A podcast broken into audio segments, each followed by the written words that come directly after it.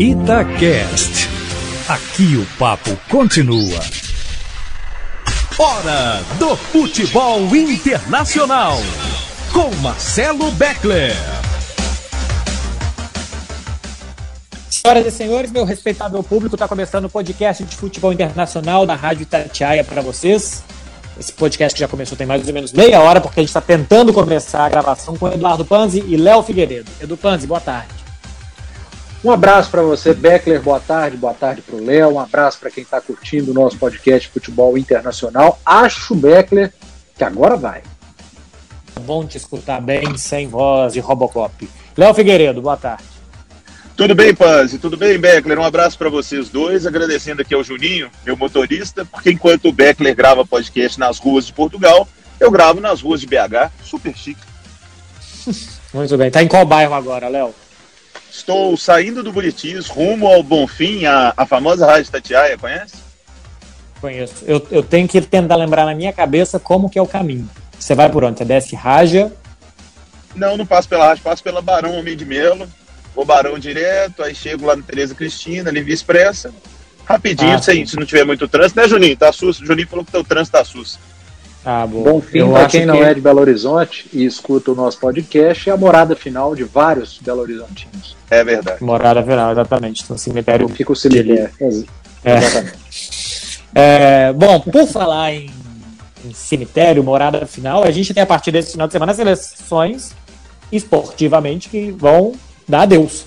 A Euro, a gente já teve é, oito das 24 eliminadas, terminou a primeira fase e começa agora as oitavas de final da Euro. Os dois primeiros jogos são nesse sábado, tem Itália e Áustria. A Itália passou com a, a melhor, melhor campanha, três vitórias sem sofrer gols. E também tem País de Gales contra Dinamarca. São os dois primeiros jogos. Depois, no domingo, a gente tem Bélgica e Portugal. Bélgica também passou com três vitórias. Portugal ficou a um golzinho da França de ser eliminado na primeira fase, o atual campeão. E ainda no domingo tem Holanda contra a República Tcheca. Aí depois a gente vai para segunda-feira com Croácia e Espanha. A Espanha na última rodada fez a da primeira fase, 5 a 0 contra a Eslováquia. E tem França contra a Suíça. E depois a gente tem na, na terça-feira os dois últimos jogos: Suécia contra a Ucrânia, Inglaterra contra a Alemanha. E a Alemanha também teve a ponto de ser eliminada aos 40 do segundo tempo. Um gol do Goretzka contra a Hungria, garantindo nas oitavas de final. Edu Vanzi, destaques da primeira fase: positivo, negativo? O que, que você viu que mais você gostou ou que te surpreendeu negativamente?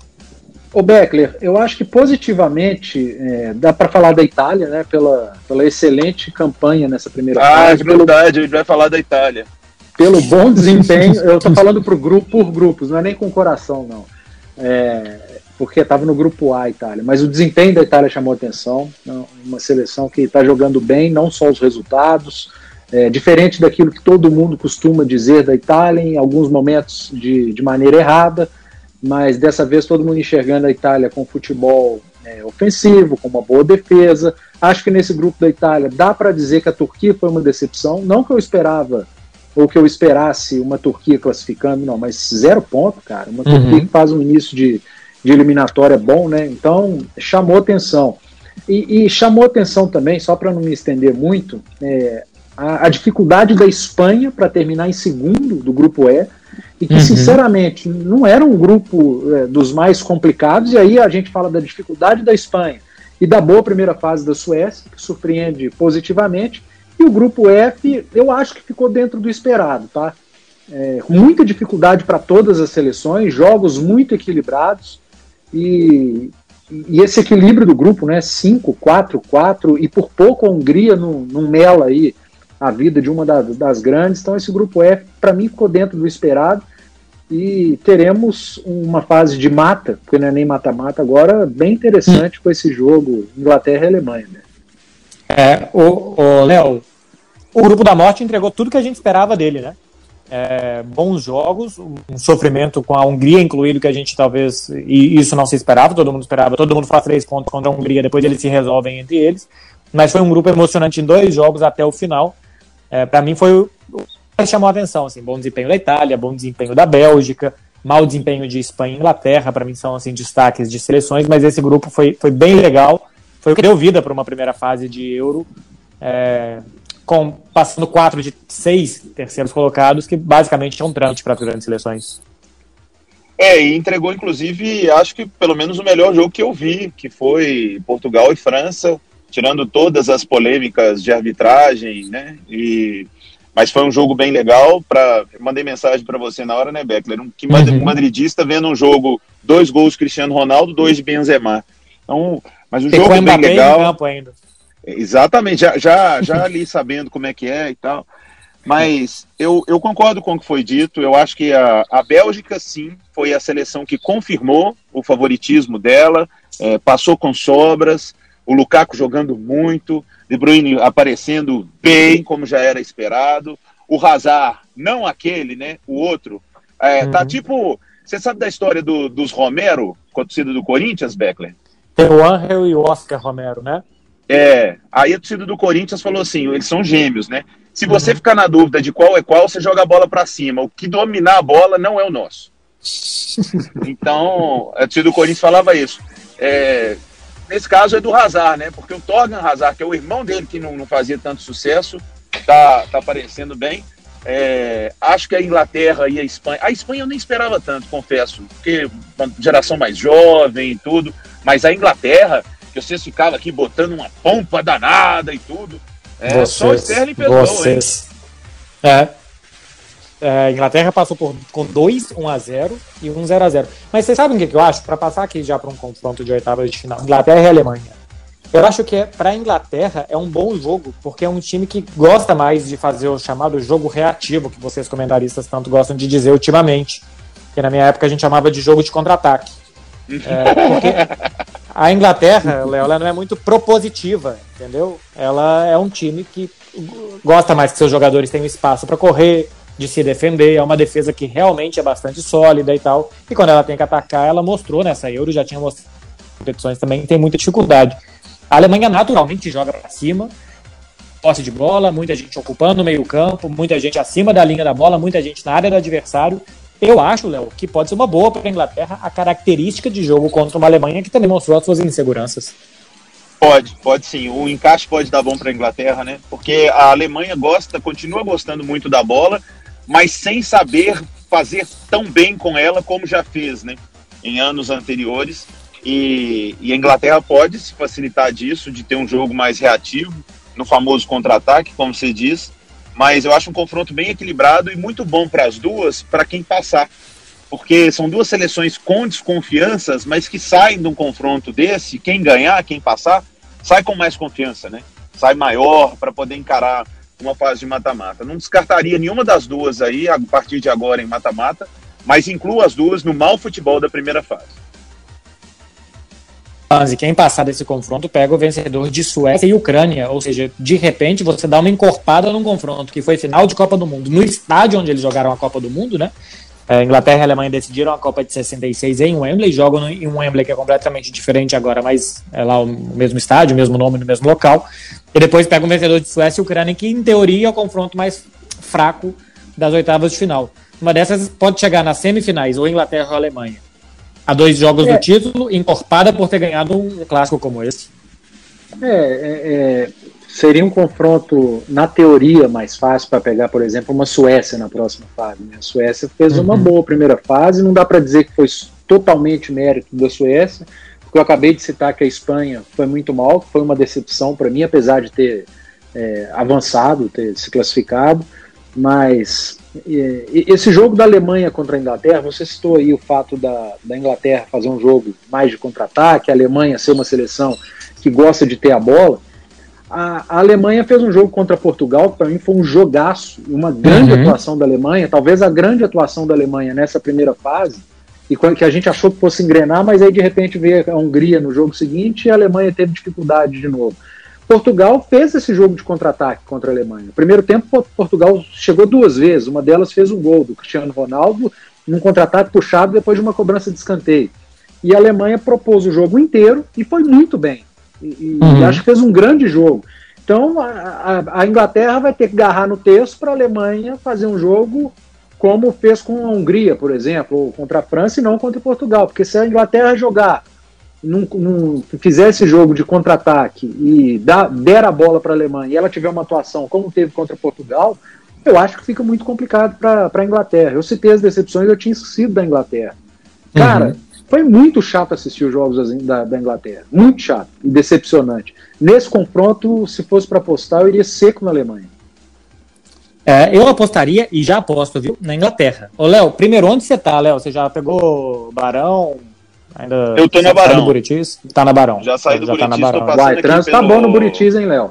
Tá, tá tranquilo. É, esse horário que eu saio, né, é, não é tão pesado, não. Agora eu tô aqui perto do, do Barroca, Prado. Prado! Morei muito tempo no Prado.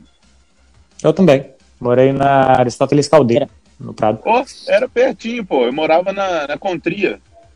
Ah, pertinho, sim. É. Você, você foi no Stop Game, Beckler? Você chegou a frequentar o Stop Game? Fui. Rapaz, esse podcast é demais. Olha só o que ele é. traz à tona. É, o Léo foi vizinho de, de colegas meus, de amigos meus hoje, que estudaram comigo no Pio 12, do Cris, do Thiago, do Marcelo. Ah, Vocês estudaram onde? No Pio 12. Pio 12. Eu também. Você estudou no Pio 12, Beto? Estudei da quinta série aos... Que tá, isso, tá cara. Eu, eu estudei a vida inteira no Pio 12. É, BH é um ovo. Rapaz. BH é um ovo e não é. é. A diferença é que você estudou no Pio 12 10 anos antes de mim, né, Panzo? Não sei, cara. Qual? Formei em 98. Sou de 86. Isso aqui ainda pode futebol internacional da Rádio Itatiaia. É, eu estudei de 99 ideia. a 2003. Eu sou de 86. Ah, não. Então você? então você entrou em 99 e eu saí em 98. É, eu, eu vim logo depois. A base vem forte. Verdade. depois... Depois que eu saí, o Pio 12 acabou, infelizmente, lamentavelmente. De, depois daquilo foi ladeira abaixo. Voltando a falar de Eurocopa, se, se vocês permitem. Ô, Léo, Inglaterra vamos e Alemanha. O, o, o Panzi acha a Alemanha favorita. Eu já diria que é bom pra Inglaterra. E se tiver que apostar, eu iria de Inglaterra, ô Léo. Eu iria naquele. Eu iria naquele. Os dois times marcam, sabe? É, Será que é um jogo para os dois marcarem? É porque vai para prorrogação e vai. Ah, hum. tem que ver né, se tem que se incluir prorrogação. Não, normalmente eu não. acho. É, eu acho muito equilibrado, sinceramente. Mas se tivesse que apostar dinheiro e tudo, eu ainda iria na Inglaterra, porque eu não confio muito na Alemanha neste momento. Não duvido que passe, tem time para isso. Citei nos podcasts anteriores aqui, quando você pega a escalação da Alemanha, é só jogador bom mas não é um grande momento da seleção alemã e vinha sendo um grande momento da seleção da Inglaterra, né? Que não faz uma boa Eurocopa, é verdade, um futebol uhum. vistoso, mas vinha com uma seleção e tem uma geração muito forte também. Eu acho bem equilibrado, viu? Eu acho tipo Portugal e Bélgica. E eu iria de Portugal, mas acho equilibrado. é, é um baita jogo, um baita jogo. Bélgica e Portugal vai acontecer aqui pertinho de mim, em Sevilha é bom o pessoal passar protetor solar, porque vai estar muito quente. A gente passou aqui os, os confrontos e acho que esse Alemanha e Inglaterra chama atenção. É, atuações individuais, meu povo. Eu acho que assim, tem algumas, alguns jogadores que são destaques desta primeira fase. Romero Lukaku, do lado da, da Bélgica, marcou em todos os jogos, é, dá assistência. Não, se bem marcou contra a Dinamarca, ele deu uma assistência, mas não marcou. Um gol do De Bruyne e um gol do Torgen Hazard mas o jogador que mais participou de gols da Bélgica, Cristiano Ronaldo, com cinco gols em três jogos. Três de pênalti é verdade? É verdade, mas tem gente que bate pênalti e erra. Cristiano bate e acerta. É, e ainda Paul Pogba, né? Foi eleito o melhor em campo na partida contra a Alemanha, fez um belíssimo jogo contra Portugal também. Para vocês, tem algum grande destaque? Memphis Depay e o Wijnaldum do lado da Holanda. O Wijnaldum com muitos gols, o Memphis também fez gols e participou de gols em todos os jogos. Para vocês, tem algum destaque? Tem algum destaque individual para você dessa Euro até aqui, Léo? Olha, pode parecer brincadeira, mas é, Cristiano Ronaldo é o maior jogador europeu da história em termos de números, né? Não estou uhum. colocando tecnicamente, porque não vi todos e, e tem muitos craques que passaram ao longo da história, eu não cometeria essa heresia. Mas, é, é como você disse, bate pênalti, faz, faz gol bonito, faz gol feio, é, e aí tem uma seleção muito melhor, mas ele continua sendo protagonista. Então, os números do Cristiano continuam chamando a atenção. Eu gostei, talvez o jogador que eu tenha mais gostado tecnicamente ver jogar foi o Lukaku, uhum. que desenvolveu muito nessa última temporada, foi o melhor jogador da Inter de Milão, é, tá voando e fisicamente, né, ele é muito forte, é. um cara que, que tem a força que tem, a técnica que tem, é, chama muita atenção, E o Pogba, Beckler, que aí você pode até situar de, de mercado, está no último ano de Manchester. E o Manchester não, não sei se o valoriza tanto ou se ele não está tanto afim. Aí eu já, os meus grupos de WhatsApp, né, madridistas, ah, que vai ter uma troca, que vai o Varane para o Manchester, o Pogba para o Real Madrid, para onde que vai o Pogba? Talvez por isso, né? Último ano de contrato, para fazer um contrato bom com outro grande clube, o Pogba está motivado, ele é um craque, joga muito. É. Mas tem muitas vezes parece que ele tá com preguiça de jogar. Nessa Euro parece que ele tá afim. Tá Vocês não acham que o Pogba é uhum. mais jogador de seleção do que de clube? Eu também acho isso. Na seleção ele sempre joga mais do que nos clubes, o é. Panzi. Também tenho essa impressão. É, eu então vai pro Real Madrid vai dar certo. é duro, hein? Mas, mas e, e existem jogadores que são o contrário, né? Que, que jogam mais em clube, quando chegam na seleção não rendem. E, e, o Pogba, ele, quando veste a camisa da França, ele é diferenciado mesmo. E vocês repararam que, ah, já lá vou eu de novo falar da Itália, mas ah lá. É, não foi citado um grande destaque individual da seleção italiana, né? Porque eu acho que é muito mais conjunto, apesar de ter uhum. Jogadores que se destacaram, principalmente os jogadores de meio, né? O Barello, o Jorginho, o Locatelli, Berardi lá na frente foi, fez uma grande primeira fase também. Só que eu acho que o que pegou da Itália foi o conjunto. E aí eu concordo com o Léo é, em relação ao Ronaldo. É, ele é um monstro. É inacreditável o que faz o Ronaldo. Quando a gente acha que ele vai ser um jogador que vai depender mais da seleção de Portugal nessa Euro, acontece o contrário. De novo, a seleção de Portugal passa a depender um pouco mais do, do, do Cristiano Ronaldo, quando a gente esperava o contrário. É impressionante o tamanho desse cara. E aí a gente falou do Pogba, que é um jogador de seleção, o, o Ronaldo, o tamanho dele para a seleção e pelos clubes que ele passa, principalmente o Real Madrid, que foi a última passagem, mas o grande destaque para mim é o Cristiano Ronaldo. É um grandíssimo jogador. Bom, de, depois de 15 anos, mais, mais de 10 anos, quase 15 anos de carreira em altíssimo nível, já foi dito praticamente tudo sobre ele, né? Chegou à marca de 109 gols já é o maior artilheiro da história da Euro também, da Euro, da Champions, da seleção de Portugal, do Real Madrid, onde ele saiu com mais gols do que jogos. Então, se fizer mais um, ele se torna o artil maior artilheiro de todas as seleções. Empatado com um iraniano, com 109 gols, jogou nos anos 60, 70. É o Ali Daei. Assim. É, sempre esqueço o nome. Obrigado, Léo. E mais um gol, o Cristiano chega a 110. Ah, faz muito gol contra a Armênia, contra a Lituânia, é verdade, mas é o jogador que mais marcou gols em euros. Então, assim, também fazem competições grandes, importantes e tal. Não, não tem como colocar mais na carreira do Cristiano. É, é o que é e pronto. E aliás, assim, dos cinco gols que ele tem, três de pênalti, e tem um que é assim, é empurrar a bola para dentro do gol contra a Alemanha, né? Mas ah, o mas... gol contra a Alemanha, ele corta o cruzamento. É. é um escanteio para a Alemanha, ele corta. Aos 36 anos, fãs, ele dá um pique de 80 metros para terminar no final na frente de qualquer né? alemão e, e no final da temporada. Uhum. Tem, tem, que lembrar que a Euro é depois da temporada da Europa. E a porta em escanteio e chega. Cara, a imagem, porque a Euro é legal por, por conta das câmeras também, das imagens. Né? Tem uma imagem que pega o campo inteiro. É impressionante a corrida e a velocidade do Cristiano Ronaldo, o, o tiozão Cristiano Ronaldo, correndo mais do que a molecada toda. Uhum. E aí chega lá e, e faz como você disse ah, aquele golzinho fácil, empurra a bola para dentro. Quem viu só a, o último, a última parte né, do, do, gol vai achar que foi fácil. Mas quem acompanha a jogada inteira, é por isso que eu fiz questão de destacar o Cristiano Ronaldo. Ele, ele, ele é um monstro. Grandíssimo jogador. Que a gente vai passar agora para falar um pouco aqui de mercado, que ainda não sabe, e ele de, não, deixou entender que continua na Juventus, qual que será o futuro dele. Falar um pouco de mercado, porque né, saiu nessa sexta-feira uma notícia de que o Manchester City está disposto a gastar 116, 116 milhões de euros no Grealish, que é um jogador de 25 anos, meio-campista do Aston Villa, é, de muito talento, drible, bola no pé, um jogador assim que mais parece um jogador sul-americano que um jogador inglês. Seria a maior contratação da história de um clube inglês, que é o Paul Pogba, que saiu da Juventus de volta para o Manchester United por 105 milhões de euros. 116 no Grealish, o Panzi. É, não sei se é para tanto também, hein? A ah, Beckler, é, dinheiro tem, né? É. Eu, não dá para dizer se é para tanto, mas a gente, a gente lembra quem é o técnico do. Lá vou eu puxar o saco de novo do, do Guardiola, mas enfim.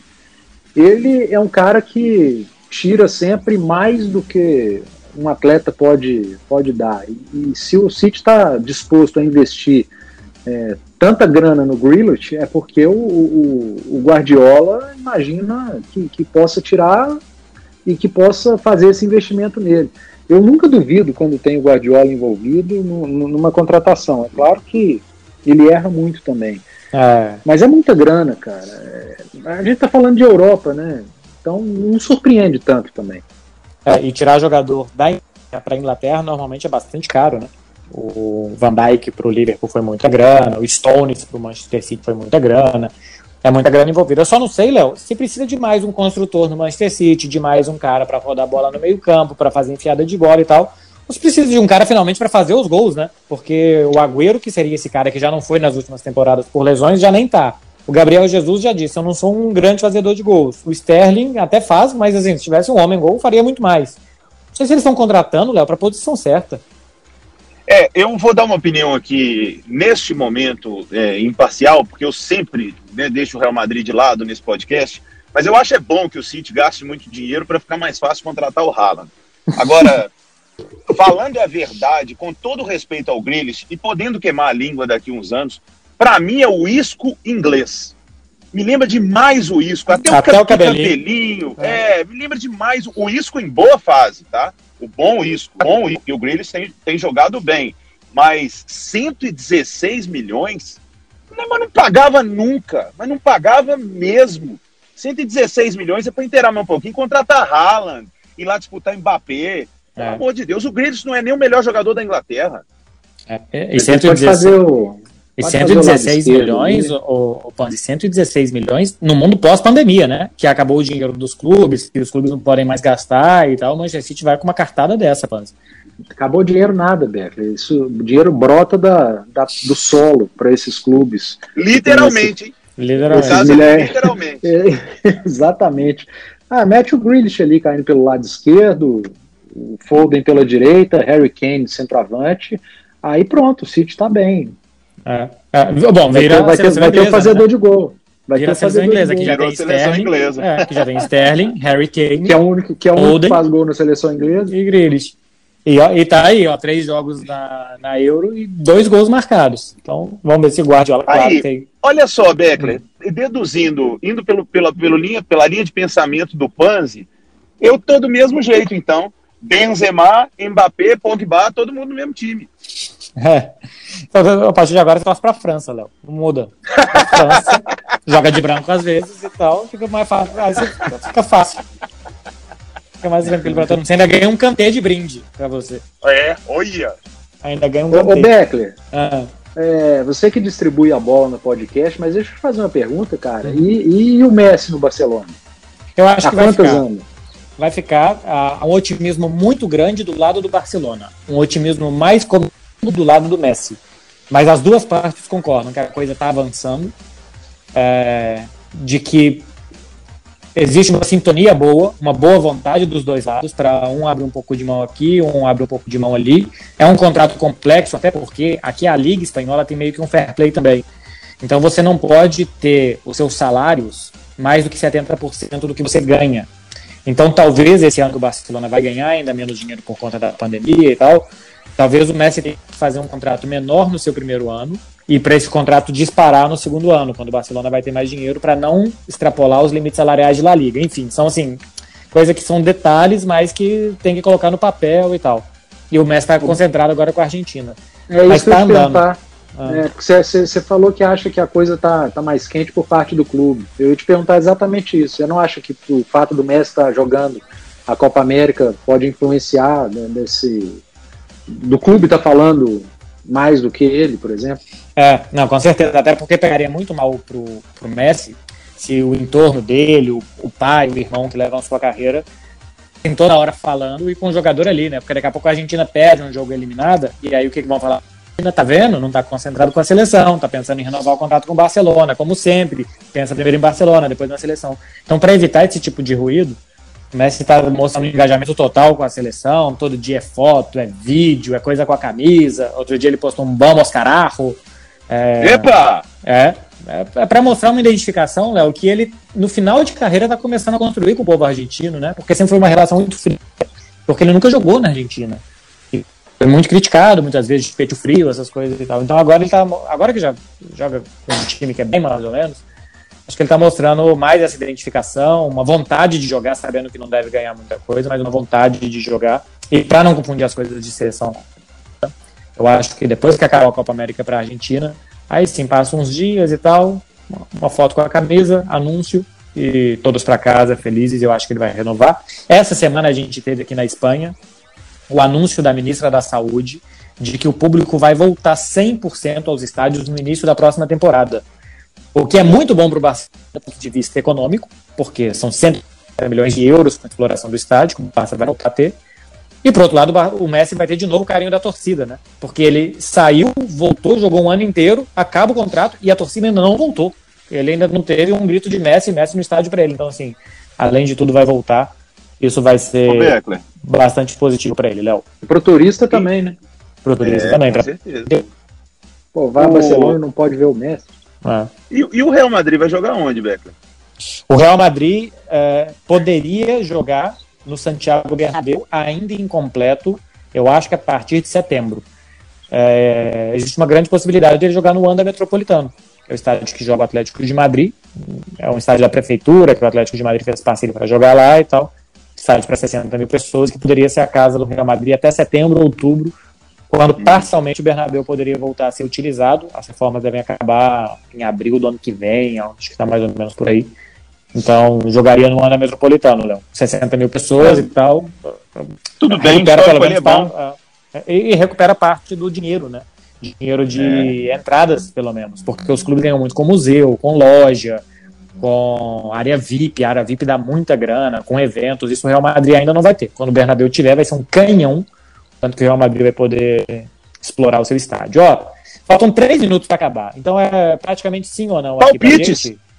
Ah, quer palpites? Pô, eu ia falar claro. do mata-mata. Eu ia falar do mata-mata então... da UEFA. Que, não, mas que assim, que, que não tem mais gol fora. Aliás, até tem gol fora, ah. como critério de desempate. Vocês gostam até disso? Até que enfim, né? Finalmente, eu até gosto. Até que enfim, graças a Deus. É... Bom, tá, tá respondido então. Tá respondido. Palpites dos oito jogos das oitavas, é isso? Uhul, vamos lá, ué. Bora. Mas tem que anotar, pô. Mas tem que Sem anotar. anotar. Não, não, então, ó, eu já tô até falando aqui pra Érica, pra Jéssica, nossa produção que toma conta, vocês façam um favor também de cortar aí depois e de fazer alguma coisa com quem é que acertou mais, quem é que acertou menos, porque quem acerta mais é quem entende de futebol, o resto não sabe nada, o resto não sabe nada. Vamos lá, Itália e Áustria, Eduardo Panzi.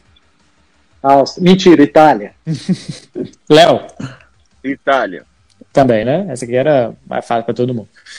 É, Bélgica e Portugal, eu já digo. Para mim, Bélgica. O Léo já foi de Portugal, né, Léo? Sempre. Então você desempata, Panzi. Ah, vou de Bélgica. Apesar do gajo, Ronaldo Apesar... vai deixar o dele, mas vai dar Bélgica. É, Croácia e Espanha. Eu vou na Espanha sem nenhuma convicção. É, eu Panzi. vou na Croácia. Croácia, Croácia com convicção. Léo? Tem que ser quem classifica, né? Então eu, eu vou de Croácia. Croácia. Essa aqui pra oh. gente 2x1. Um. Agora com vocês cá, de novo. Quem classifica ah. é quem vai ganhar também. Né? Impossível não, sei, senão eu diria perder, que o jogo vai dar empate, entendeu? Ah, sim, pra sim. mim vai pros pênaltis e tal. Não tem coluna do meio, não tem coluna do meio. É. é calma lá, moeda tem que cair de um lado. França e Suíça, Léo. Suíça. Será? França, tá... claro. Ah, olha, não, não, não sei França, não, hein? França. Suíça não é mau time. França empatou com Hungria. Eu também acho que passa Ô, Beckler, o isso, ataque do isso, meu dito. time. O ah. ataque do meu time é o ataque da França. Hungria. Baita time. É... Eduardo Panzi. ah, eu vou de França. Vai dar França. É... Eu, eu não tô com isso tudo com a França, não, mas eu vou, hein? Holanda não, nesse jogo eu tô, mas também acho que não, não, não, tá, não tá dentro da expectativa que eu tinha criado, não. Mas pra esse é. jogo eu acho que passa. Holanda e República Tcheca, Panzi? Holanda. Holanda. É, Léo. Holanda também. Falamos um pouco da Holanda aqui, jogou muito bem também, hein? três jogos, é, muitos gols marcados. É. Tem os protagonistas óbvios, né? É, Memphis Depay, Wijnaldum, De Jong, mas tem os meninos ah, do PSV. Você ia falar Robin, Nistelrooy... Bergkamp. Mas tem, o, tem o Malen e o Dumfries, dois jogadores do PSV que são muito bons jogadores, hein? Dumfries, um ala direito, daqui a pouco ele vai estar nos maiores clubes aí, vocês vão ver. E o Malen, que é um atacante de velocidade muito inteligente também. São dois bons jogadores. País de Gales e Dinamarca, Léo Figueiredo. 1 a 0 Gales, gol de Gareth Bale de voleio. Pode ser, por que não, Panzi? Aquela seleção que é sempre legal de, de ver jogar, Dinamáquina vai passar. É, e eu falo para você, Léo, para te responder na mesma moeda. Dinamarca 1 a 0 gol de letra de Bradway.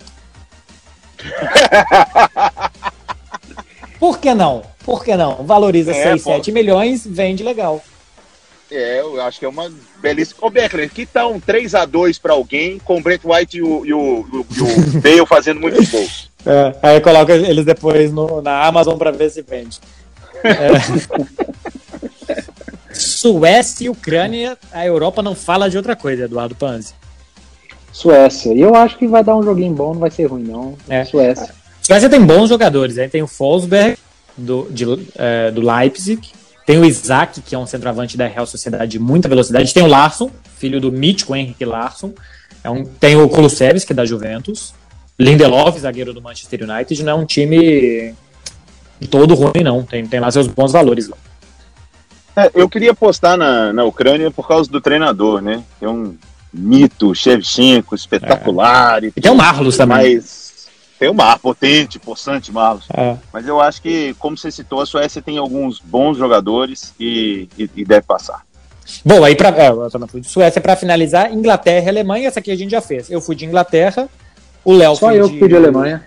É, o Léo foi de Inglaterra também e você foi de Alemanha. Então você tá é, errado. O Léo então. começou o podcast criticando a Inglaterra, vocês que ficavam falando da Inglaterra, e na hora de apostar, eu vou de Inglaterra. Entendi. Aí, aí, ele ganha mas não é, não, é, mas não é, não é muito uma questão de análise técnica, é questão de ir contra você, Pano. Não, mas. Não, não, mas eu, eu, meu negócio é, é Itália, não é Inglaterra, não. É, é tática de comentarista, porque aí depois no podcast que vem ele fala assim: bom, como eu vinha criticando já a Inglaterra é, durante toda a tá campanha, tá mas, mas, aí aqui, se passa, gente, fala assim: bom, como eu confia na Alemanha? Você confia na Alemanha, Panzi? Tanto quanto eu confio na Inglaterra. Ah, então, eu confio mais na Inglaterra. Eu, eu desconfio menos da Inglaterra. Ponto. Essa é a minha questão. Eu confio Cara, mais olha o grupo, olha o grupo confio, que a Alemanha pegou mais Alemanha e olha o da Inglaterra. É é, a Alemanha teve um grupo muito mais difícil. E, e, aí é claro que os jogos seriam mais complicados. A Inglaterra, que teria um, um grupo teoricamente mais fácil, fez jogos chatíssimos. Por isso que eu vou torcer muito para a Alemanha, porque a Inglaterra não merece avançar. É, é, esse que é o legal, né, de um torneio, assim, porque tudo que fizeram na primeira fase não vale de absolutamente é. nada agora. A Inglaterra pode começar a jogar bem a partir de segunda-feira, de terça-feira, aliás, e aí ninguém mais segurou. Pode ser futebol dessas coisas. Itália ganhou alguns torneios jogando dessa maneira. Eduardo Panzi, Léo Figueiredo, nem acredito que a gente chegou ao final hoje, hein? Para quem não sabe, a gente teve meia hora de problema de conexão, aplicativos, fone para cá e para lá. Eu tô com três fones na minha frente nesse momento. Espero que dê certo. Um prazer, Eduardo Mas Panzi. não se empolgue, não se empolgue. Hum. Porque daqui a pouco pode, pode chegar um áudio é, do Washington, da Jéssica, falando, ô oh, gente, lamentavelmente, mas não, dessa é... vez vai. Grande abraço, valeu, amigo. Léo, um prazer como sempre, hein? Valeu, turma. Cheguei aqui na rádio, Chegou? o Ninho está mandando um abraço, ah, cheguei. Estou aqui agora na garagem da rádio já. E Vamos ver, a gente. Vou pensar em um prêmio, hein, para esses palpitômetros nossos. Um prêmio que o Beckler tem que trazer da Espanha. Uma coisa assim. Vou pensar num prêmio que o Beckler vai trazer. Porra, aí fica muito bom. aí fica muito bom. Esse foi o podcast de futebol internacional da Rádio Tatiai. Eu sou Marcelo Beckler, estive com Eduardo Panzi e Leonardo Figueiredo. Um abraço, tchau. Você ouviu Futebol Internacional com Marcelo Beckler. Itacast. Aqui o papo continua.